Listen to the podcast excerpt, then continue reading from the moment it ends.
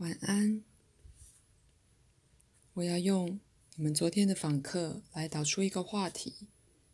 首先，精神分裂症这名词基本上没多少价值，很多不该被贴上那标签的人却被贴上了。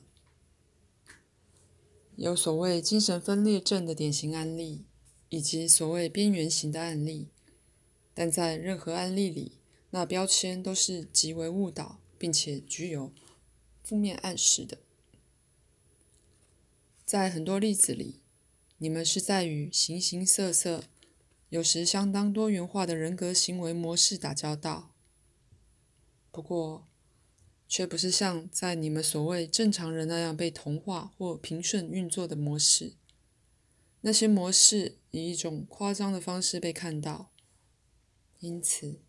在有些案例里，至少你能瞥见于一般较洗练或修饰过的社会人格之下，在心理上为不可见的精神、情绪及心灵过程。暂时或长期被诊断为精神分裂的人，缺乏某种心理的粉饰。这与其说是基本上缺乏心理修饰，不如说是采取了某种。心理上的伪装，且说以一种方式，这种人是在与自己以及世界玩一个相当认真的躲迷藏游戏。他们相信这句格言：“分化而征服。”为了我将会讨论的理由，就好像是拒绝把自己好好整合起来，拒绝去形成一个还算统一的自己。在这背后的概念是：如果你找不到我，那么我就不必为我的行为负责了。那些行为必然多少会背叛背叛我，自己在运作上变得分散或分化了。所以，如果一部分被攻击，其他部分可以起而防卫。这种人用人格的种种不同成分为间谍或士兵。分散其力量，而在那些情况下被迫建立起复杂的通讯系统，以维持那些自己的各部分彼此接触。在紧急时期，他们在自己的一部分与另一部分之间设定了甚至更大的孤立。当然，那更增加了通讯系统的压力，而必须经常利用它。那沟通本身。常是一种心理或象征上的密码，就像真正会用在军事情报上的那种。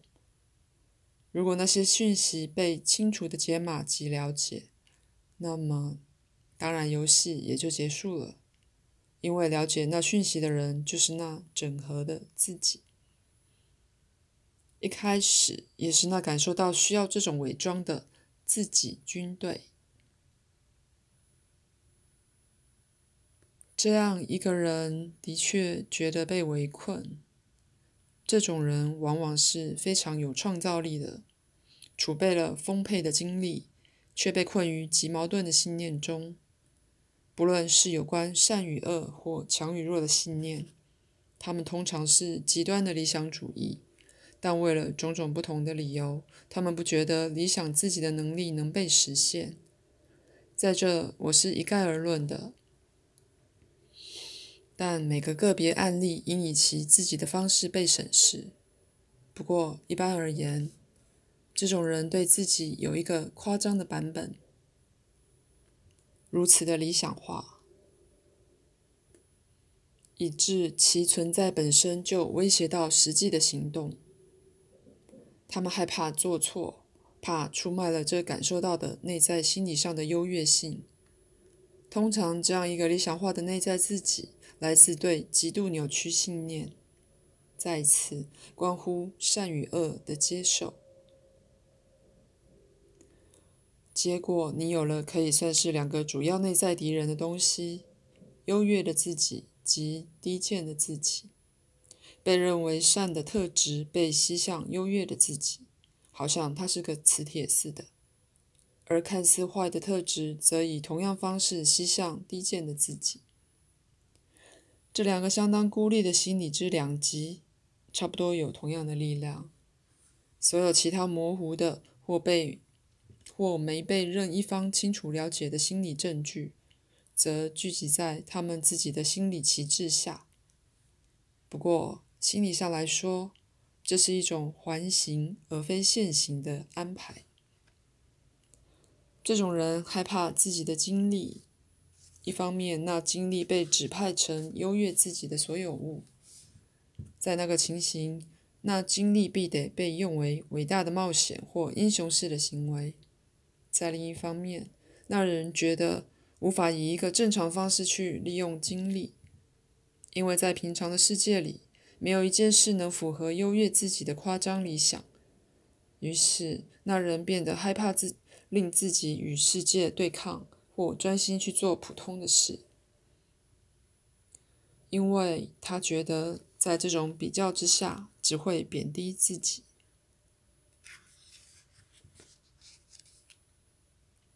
他需要别人给他并不应得的那么多赞美与注意。既然他显得从自己那儿得到很少，以一种方式。他到某程度会拒绝为自己的行动负责，因此将他们带离其他人必须在其内运作的判断框架。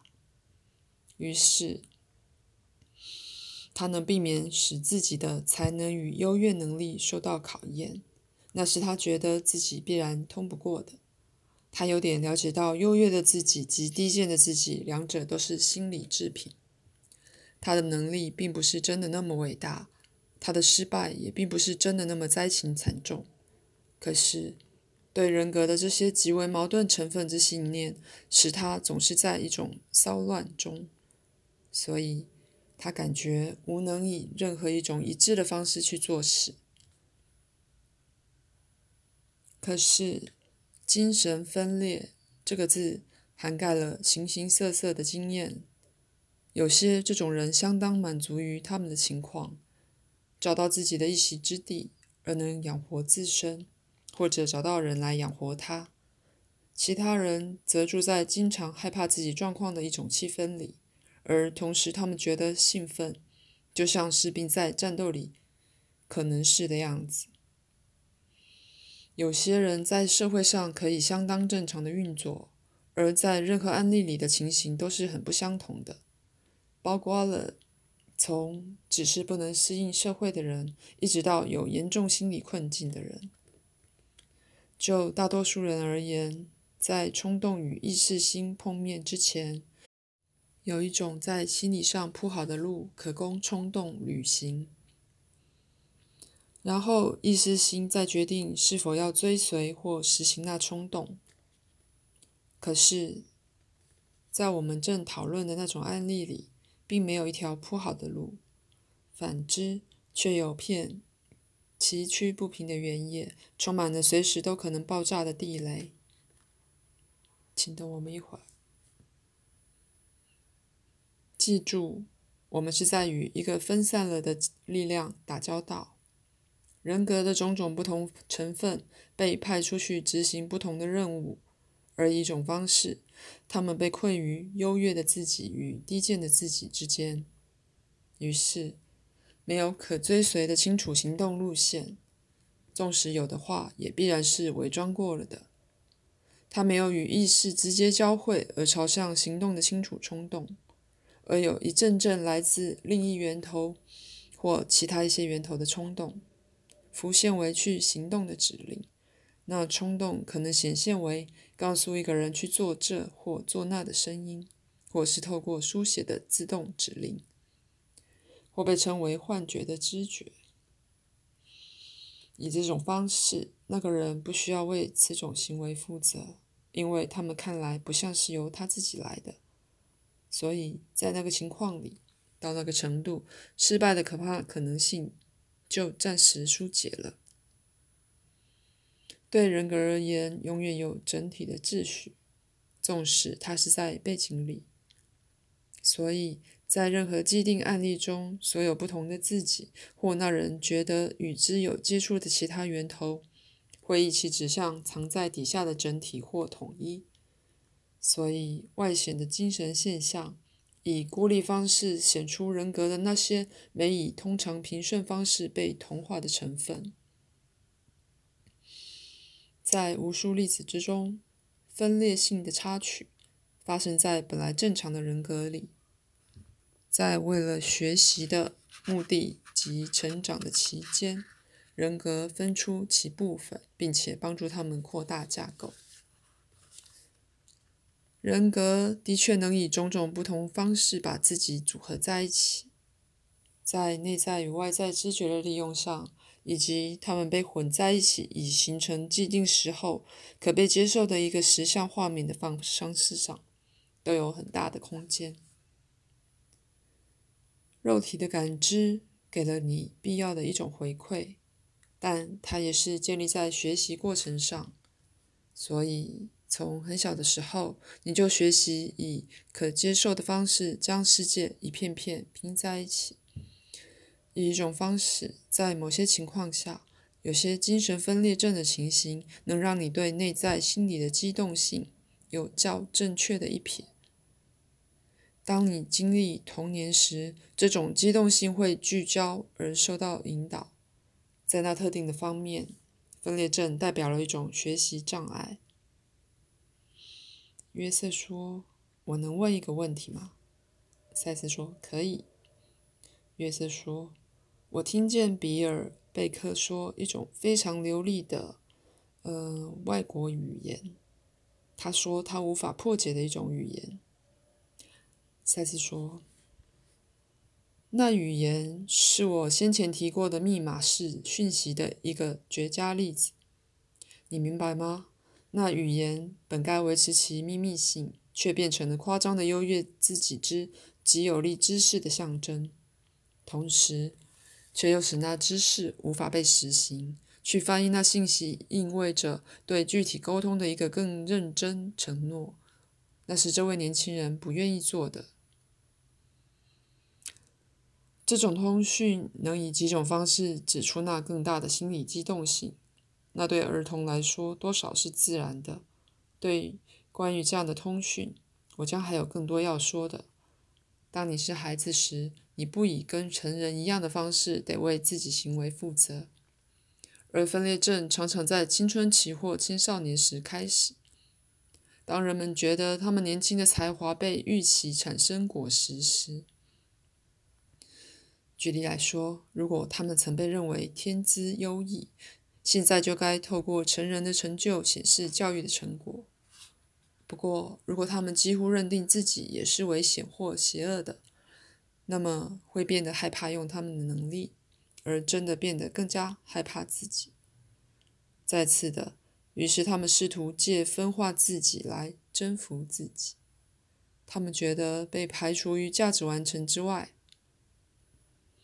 以一种方式。他们开始在世界里表现出不透明的样子，显示出一张分裂的脸孔。此节结束，我将继续这主题，将之与价值完成更紧密的连在一起，并且强调在物质世界里积极行动的重要性。因此，理想能被表达，而非被惧怕。能有一些信心，让冲动和其发动之间的门敞开着。